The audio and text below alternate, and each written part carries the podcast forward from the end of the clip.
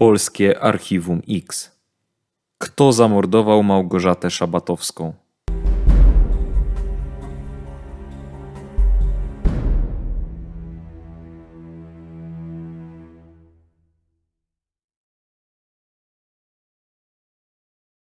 Wszyscy mamy w sobie trzy oblicza. To publiczne, które widzi każdy, to prywatne, które jest zarezerwowane dla najbliższych, i to ukryte, o którego istnieniu wiemy tylko my sami. Często coś, co widzimy, wcale nie jest takie, na jakie wygląda. Słynny krakowski psychiatra i lekarz Antoni Kępiński mówił, że jeśli ktoś płacze na czyimś pogrzebie, to wcale nie musi oznaczać rozpaczy, ale być może zmarły był mu winien dużą ilość pieniędzy, której już nigdy nie odda. Często mówimy w naszych programach o śladach na duszy. Lata mijają, a pewne wydarzenia z naszego życia, które miały bardzo emocjonalny przebieg, w jakiś sposób są żywe. Mimo upływu lat zapadają w naszej pamięci. Może to być śmierć kogoś bliskiego, pierwsze rozstanie, ciężka choroba. Tak samo jest w przypadku zbrodni. Morderca, jeśli nie jest psychopatą, zawsze będzie pamiętał, co zrobił. Czas może zatrzeć ślady kryminalne. Te zresztą, jeśli sprawca planuje morderstwo, może sam skutecznie zacierać. Żyjemy w czasie, gdzie dostęp do wiedzy nigdy nie był tak powszechny jak teraz. Zabójca może wiele zrobić, aby ten jego ukryty świat nigdy nie wyszedł na światło dzienne. Jednym z mechanizmów obronnych jest kłamstwo. A co jeśli swoje prywatne światy chce ukryć więcej bohaterów tragicznych wydarzeń? Co kiedy kłamie kilka osób, a kłamstwo wcale nie jest podyktowane tym, że brali udział w morderstwie? Cały Kraków żył sprawą zaginięcia i zabójstwa Małgorzaty Szabatowskiej.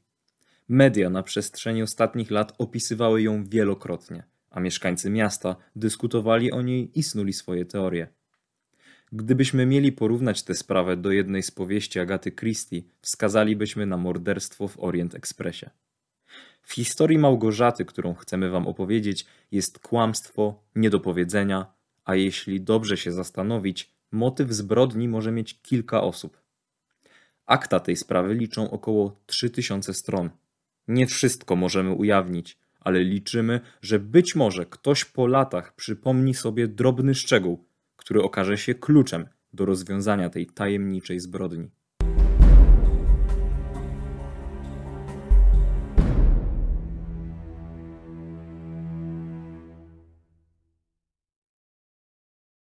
Małgorzata Szabatowska pochodziła z Cieszanowa. To małe miasteczko liczące niespełna 2000 mieszkańców, znajdujące się w powiecie lubaczowskim w województwie podkarpackim. Miała 160 cm wzrostu, niebieskie oczy i charakterystyczną bliznę nad prawym okiem. Dziewczyna ukończyła liceum w Lubaczowie, a po zdanej maturze wyjechała do Warszawy, gdzie studiowała na Uniwersytecie kardynała Stefana Wyszyńskiego. Znajomi, z którymi rozmawialiśmy, opisują ją jako dziewczynę cichą, spokojną, ułożoną, zamkniętą w sobie. Po studiach Małgorzata przeniosła się do Krakowa, gdzie zamieszkała na Kurdwanowie. Na co dzień pracowała w oddziale jednego z banków. Była sumienna i punktualna. Nigdy nie zdarzyło jej się nawet drobne spóźnienie. Dlatego pracownicy placówki byli zaniepokojeni, kiedy 17 listopada 2010 roku Małgorzata nie pojawiła się w pracy, a jej telefon nie odpowiadał. Koledzy z pracy poprosili jej przyjaciółkę Agnieszkę, imię zmienione, aby udała się do mieszkania i sprawdziła, co dzieje się z Małgorzatą. Agnieszka znała go się od jakiegoś czasu. Ta przekazała jej klucze do swojego mieszkania, jak powiedziała, na wszelki wypadek. Agnieszka zjawiła się przed drzwiami mieszkania przyjaciółki 17 listopada 2010 roku. Kiedy Agnieszka zapukała do mieszkania swojej przyjaciółki, nikt nie otworzył. Wyciągnęła klucze i otworzyła drzwi. Zdziwiło ją tylko, że drzwi zamknięte były na dolny zamek, bo przecież Gosia zawsze zamyka je na ten górny. W zlewie znajdował się talerz z niedojedzoną zupą. Na blacie leżały także nierozpakowane zakupy. Trzydziestojednolatki nie było w domu. Dziewczyny po raz ostatni widziały się dzień wcześniej, około godziny 17, kiedy wracały razem z pracy. Rozstały się niedaleko bloku Gosi, ponieważ dziewczyna szła jeszcze na zakupy. W momencie zaginięcia była ubrana w czarny zapinany sweter, krótką jasno-szarą spódnicę, czarne rajstopy i czarne okrągłe kolczyki. Miała przy sobie czarną torebkę Witchen. Rodzina i znajomi rozpoczęli poszukiwania zaginionej Małgorzaty. Nigdy wcześniej nie zdarzało się, aby dziewczyna zniknęła bez słowa. W Krakowie rozwieszano plakaty z wizerunkiem Gosi. W pewnym momencie służby zaczęły łączyć zniknięcie dziewczyny z zaginięciami innych kobiet. Media zainteresowały się sprawą, a kilku dziennikarzy zaczęło się zastanawiać, czy w Krakowie nie grasuje tajemniczy mężczyzna, który uprowadza młode kobiety. Tak, rzeczywiście to nie wiem, co było pierwsze, czy plotki mieszkańców Krakowa, czy też artykuły, które się na ten temat ukazały. Trudno mi tutaj, nie badałem tego. Natomiast ja się nawet pamiętam, że w sklepie słyszałem przypadkowo rozmowy, że w Krakowie są znajdowane zwłoki młodych kobiet. Właśnie mówiono, że jakaś kobieta jest znaleziona tutaj na skałkach, y, na Zakrzówku, na skałkach Twardowskiego, że działa jakiś Krakowie seryjny zabójca. Znowu ludzie bali się mm, troszeczkę, zwłaszcza kobiety, wychodzić na zewnątrz. Y, ja znałem akurat te trzy wszystkie przypadki. Dla mnie nie było tu żadnej, y, żadnego powiązania, żaden, nie było żadnego stwierdzenia, że, że sprawca, zresztą z tych dwóch przypadków uważam, że dwa były zabójstwa, natomiast to jedno było klasyczne, chyba jeżeli dobrze pamiętam, samobójstwo albo nieszczęśliwy wypadek. E, natomiast na pewno nie, nie, tych dwóch pozostałych zabójstw nie popełniła jedna i ta sama osoba. Mówi Bogdan, współtwórca krakowskiego Archiwum X.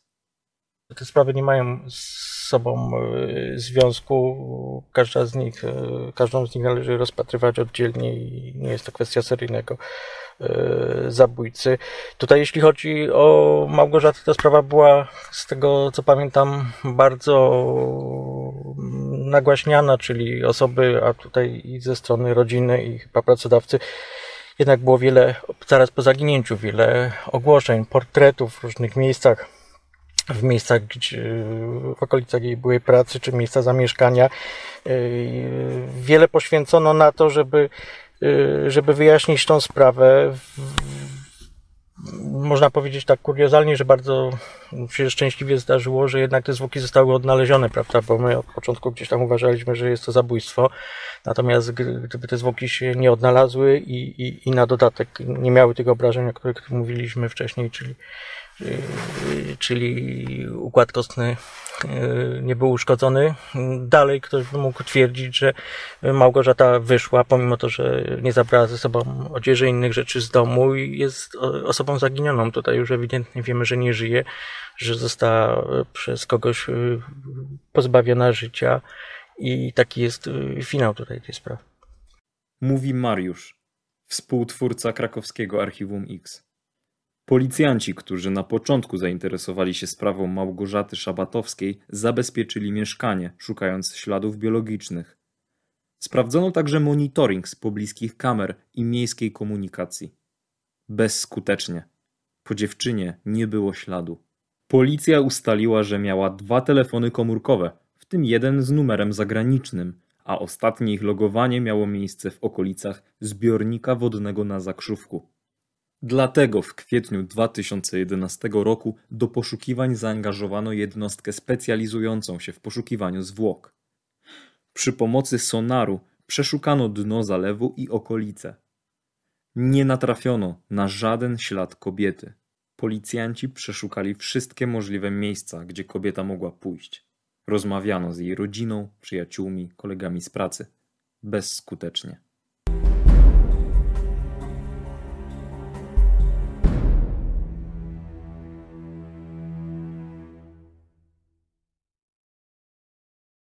W 2012 roku w wyniku działań operacyjnych niedaleko Liszek miejscowy złomiarz został zatrzymany, a przy nim znaleziono damski zegarek. Dopytywany przez śledczych przyznał, że kiedy wracał do domu, znalazł niedaleko zwłoki, które okradł. Na miejsce wskazane przez mężczyznę udali się policyjni technicy i zabezpieczyli je. Znalezione ciało zostało przesłane do zakładu medycyny sądowej. Po kilku tygodniach znane były wyniki DNA. Sekcja zwłok wykazała, że kobieta miała złamany nos i dwa żebra. Według biegłych był to wynik urazów czynnych. Nie byli oni jednak w stanie, ze względu na rozkład ciała, określić przyczyny zgonu. Wiele wskazywało też na to, że Małgorzata została zamordowana w dniu zaginięcia. Dosyć szybko informacja o zaginięciu y, pani Małgorzaty do mnie dotarła, ponieważ y, tą sprawą zainteresował się prokurator, który miał doświadczenie już y, dzięki współpracy z krakowskim zespołem Archiwum X w zwalczaniu tak zwanej ciemnej liczby zabójstw popełnianych w Polsce. Tak więc można powiedzieć, że bardzo szybko były wdrożone w tej sprawie czynności procesowe. Ta sprawa nie była traktowana, mimo że nie było zwłok, prawda, jako sprawa poszukiwawcza, tylko prokuratora z własnej inicjatywy wszczęła Mm, śledztwo w tej sprawie. Oczywiście nie z zabójstwa, tylko z, z pozbawienia wolności. I to skutkowało tym, że były profesjonalne, w sumie bardzo w krótkim okresie czasu po zaginięciu oględziny y, mieszkania, w którym y, mieszkała pani Małgorzata. Mm, to na pewno wydawałoby się właśnie czasami to, co ja mówię. Paradoksalnie ten czas, y, tak jak uczy kryminalistyka, powinien nam sprzyjać w tej sprawie ten czas w ciemnej liczbie zabójstw ma troszeczkę inne znaczenie i nie można go tak samo traktować jak w tych innych sprawach dotyczących zabójstw, ale może o tym dalej. Także ta sprawa dosyć szybko do mnie trafiła. Ja nie miałem wtedy kompletnie czasu z zespołem, bo mieliśmy kilka wdrożonych dużych śledztw e, e, już po prostu i, i, i mogłem tylko pomóc na tej takiej zasadzie, że pośredniczyć, po prostu polecić, że trzeba będzie wariograf czy coś. Dopiero drugi mój kontakt to było praktycznie drugie wszczęcie śledztwa w tej sprawie. To już e związane było z, z znalezieniem zwłok NN kobiety. Tak jak mówiliśmy w poprzednim odcinku, byliśmy pewni, że to są zwłoki pani Kingi. Ten odcinek był niedawno emitowany na naszym kanale. Jednak badania DNA jednoznacznie wykazały, że te zwłoki należą do pani Małgorzaty Szabatowskiej.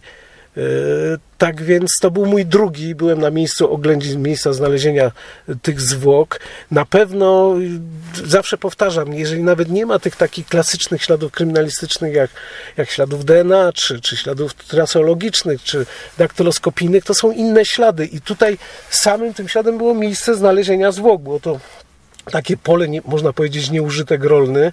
Te zwłoki były bardzo płytko zakopane. Były bardzo płytko zakopane.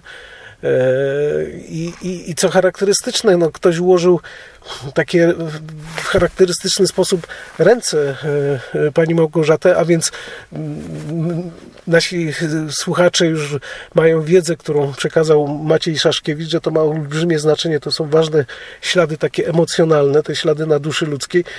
Od razu było dla mnie oczywistym, że te, to zabójstwo dokonała osoba tak zwanego z pierwszego lub drugiego kręgu ofiary, czyli ktoś, kogo, ktoś, kto znał Małgorzatę, i którego ona znała, Niedaleko zresztą charakterystyczne tego miejsca były bodajże dwa krzyże, prawda, przy drodze, to też taki jakiś symbolika. To wszystko, to wszystko ma znaczenie i nie można mówić, że to nie są ślady kryminalistyczne. Czasami miejsce znalezienia zwłoki jest najważniejszym śladem, a nie właśnie te klasyczne ślady kryminalistyczne. I ostatni mój kontakt z tą sprawą był, kiedy już zostałem kierownikiem całej sekcji pierwszej Wydziału Kryminalnego Komendy Wojewódzkiej Policji, a więc nadzorowałem nie tylko pracę zespołu Archiwum X, ale pozostałych sekcji, w tym sekcji zabójstw. No i wtedy się zaznajomiłem z tą sprawą, no i miałem pewne wnioski. Ta sprawa była troszeczkę prowadzona w kierunku jak gdyby... Mm, takich i są inne prawidła w prowadzeniu spraw dotyczących ciemnej liczby zabójstw. To było bardzo profesjonalne, zrobione na szeroką skalę, weryfikacja czy te rozmów telefonicznych i zabezpieczane. Natomiast y, ja miałem nieodzowne, y, zawsze powtarzam, że w każdej sprawie jest jeden charakterystyczny element, który powoduje, że śledczy wie, w którym powinien iść kierunku. Byłem na miejscu oględzin, prawda, prowadzonych, bo to to, są szereg czynności praktycznie po kawałku ziemi się wtedy odkopuje, szukając różnych śladów. E, I widziałem ten, widziałem cały ten proces oględzin miejsca ujawnienia zwłoki, samych zwłok e, na miejscu. I, I tak jak Ci powiedziałem, były zwłoki bardzo płytko zakopana. Przecież pamiętajmy, że moim zdaniem ona bardzo zginęła tego dnia, który uważany jest za dzień zaginięcia, czyli, czyli połowa listopada. Wtedy nie było mrozu, była możliwość przekopania, nie było jakichś przymrozków. Czyli moim zdaniem to nie było, to, to było jakieś zabójstwo planowane, natomiast nie przeprowadzone przez e, osobę recydywistę, powiedzmy, mający związek ze światem przestępczym, tylko po prostu człowiekiem, który się podjął jakiegoś zadania i, i, i, i, i przeprowadził, no, można powiedzieć, egzekucję, bo, bo o, o tym wskazuje miejsce, prawda, mieszkania, prawda, tam są zostawione zakupy, y, jest obiad, prawda, przygotowywany, nierozpakowane te zakupy.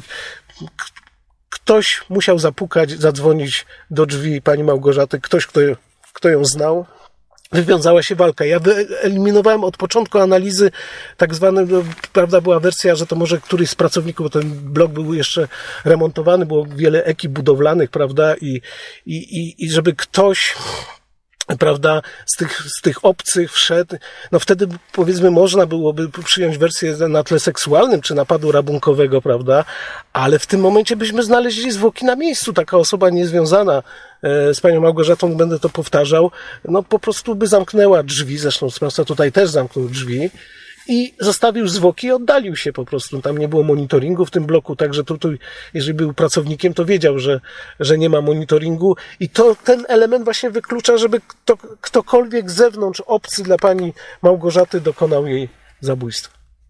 Twoim zdaniem miejsce ukrycia zwłok było przypadkowe, czy jednak wcześniej ktoś w jakiś sposób mógł znać to miejsce i, i celowo je wybrał? Bo ono było dość tak w odludnym miejscu, można powiedzieć.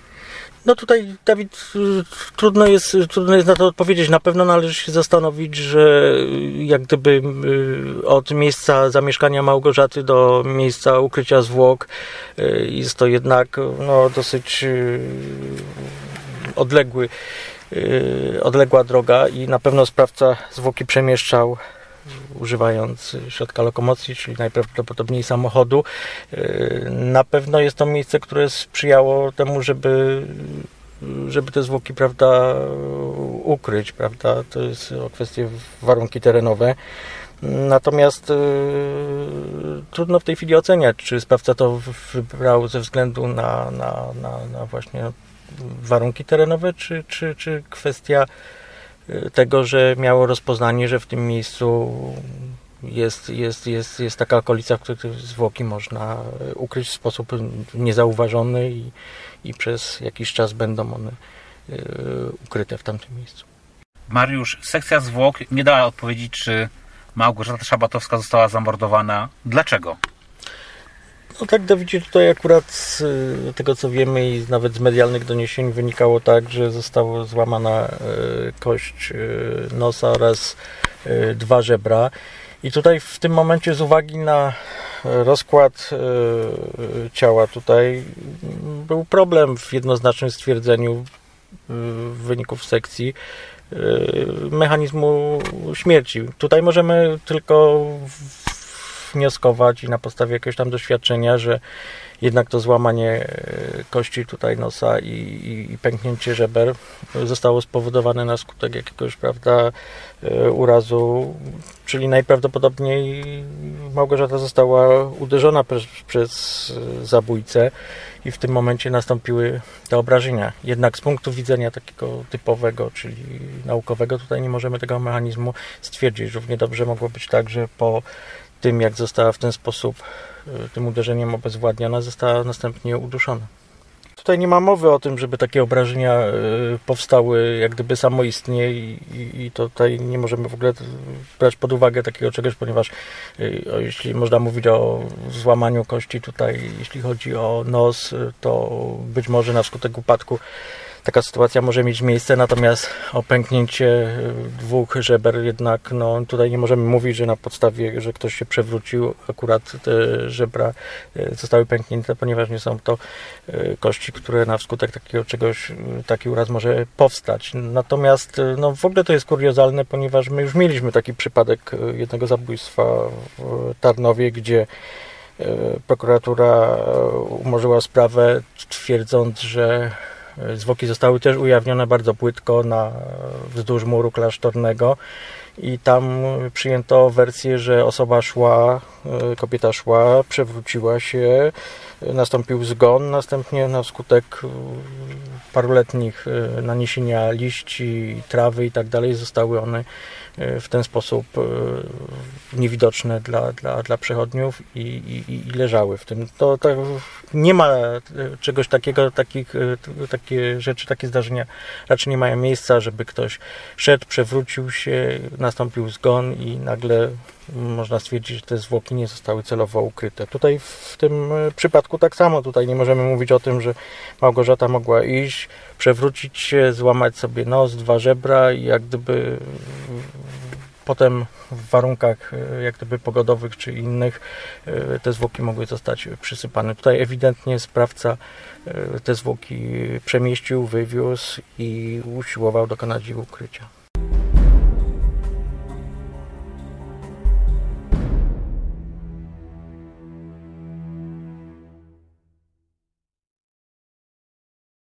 Blok, w którym mieszkała Małgorzata, był budynkiem niedawno postawionym.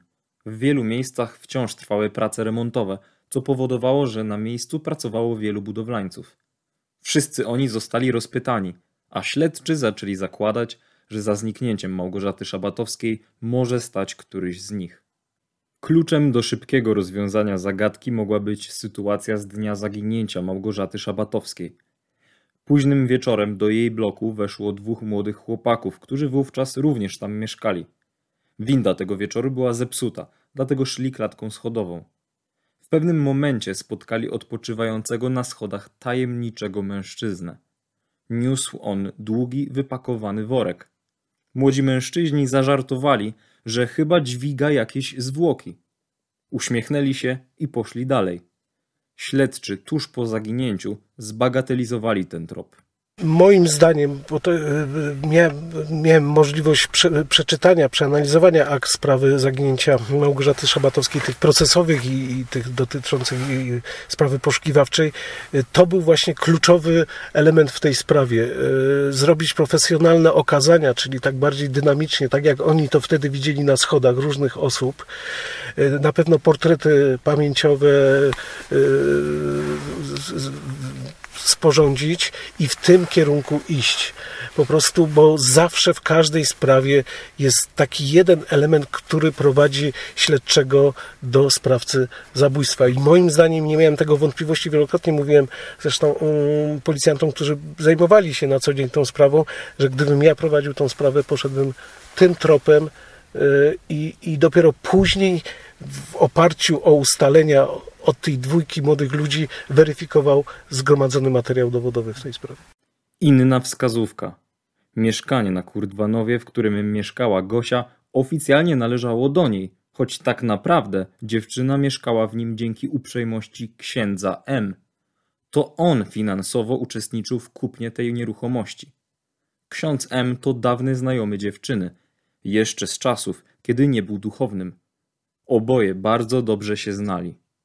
W tamtym okresie mieszkał za granicami kraju, choć znajomi Małgorzaty widywali go czasem jak przylatywał do Krakowa. Tuż przed zaginięciem Małgorzaty między duchownym a dziewczyną doszło do kłótni. Jednym z podłoży konfliktu była kwestia finansowa. Jak zeznają znajomi Gosi, duchowny miał na nią duży wpływ. Musiała mu się niejako tłumaczyć z tego, co robi, opowiedziała nam jedna z osób. Tuż po zaginięciu Małgorzaty ksiądz nie uczestniczył w jej poszukiwaniach. Dystansował się także od samej dziewczyny, a z jej znajomymi rozmawiał niechętnie. Choć znał go się od blisko 20 lat, nie zjawił się na jej pogrzebie, w którym wzięło udział kilkaset osób. Duchowny w początkowej fazie po znalezieniu ciała nie chciał zeznawać w sprawie. Odmówił także badania wariografem. Jakiś czas po zaginięciu Gosi duchownemu skradziono samochód za granicą.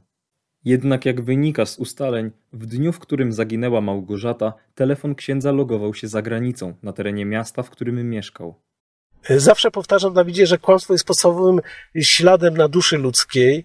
To kłamstwo stwierdzone w toku analizy, zaznajomienia się z materiałem dowodowym zgromadzonym w danej rozpatrywanej sprawie. Natomiast też zawsze powtarzam, że trzeba sprawdzić, czy to kłamstwo nie ma innego źródła, prawda? Że też jest związane z jakimś no, złym postępowaniem człowieka, ale niekoniecznie z zabójstwem. I dopiero po wyeliminowaniu, że nie ma tego drugiego tła, i po zgromadzeniu innych dowodów możemy dopiero takie kłamstwa uznać jako ważny ślad, właśnie ten ślad na duszy ludzkiej. Tutaj w tej sprawie rzeczywiście no, był użyty wariograf, natomiast y, zauważyłem, bo jak w toku analizy, że jak gdyby było błędne przedstawienie, bo były dwie wersje, jak gdyby takie wiodące, a więc wersja pozbawienia wolności pani Małgorzaty i wersja zabójstwa. I wariograf był ułożony właśnie pod takie, jak gdyby dwie wersje w jednym teście. To można pogodzić, ale powstał chaos informacyjny. Ja, ja widziałem te wyniki badań, zresztą robił to człowiek, którego jedynie ufam wyniki badań wariograficznych w Polsce, ale te, te badania właśnie nie wykazały jednoznacznie. Tam było wiele elementów poprzez zły dobór pytań, poprzez po prostu, no, przysłowie stare mówię, osiołkowi w żłobie dano w jednym owiec, drugim siano i wtedy właśnie jak nawet, nawet to przysłowie ma znaczenie w toku badań wariograficznych. Yy, także widziałem, że tutaj te wyniki są nieczytelne, a więc nie można było wtedy za pomocą tego mm, wariografu odsiać. Ja żałuję, że potem yy, policjanci, którzy prowadzili śledztwo w momencie, kiedy były znalezione zwłoki, trzeba było to przytrzymać w tajemnicy, prawda? I ten miejsce znalezienia zwłok to byłby bardzo ważny ważny punkt w pytaniach wariograficznych. W oparciu właśnie o to można by było powtórzyć te badania, jeżeli ktoś by się zgodził i tutaj można by było wyciągnąć wnioski. Natomiast te pierwsze badania wariograficzne właśnie przez przyjęcie tych dwóch równoległych, wiodących wersji, no, okazało się nieczytelne. Powstał taki chaos informacyjny. Bardzo aktywny po zaginięciu Gosi był jeden z jej przyjaciół mieszkający wówczas w innym województwie. Znali się od co najmniej kilkunastu lat. Chłopak przyjeżdżał do Krakowa, angażował się w poszukiwania, wieszał plakaty, sprawdzał tropy, szukał dziewczyny. Według słów mieszkańców Cieszanowa był on uważany za chłopaka Małgosi. W tamtym okresie Gosia utrzymywała bliższą znajomość z jeszcze dwoma innymi mężczyznami. Jednego z nich poznała jakiś czas temu i była nim zauroczona. Drugi miał dziewczynę i jak zeznawali świadkowie, była to relacja przyjacielska.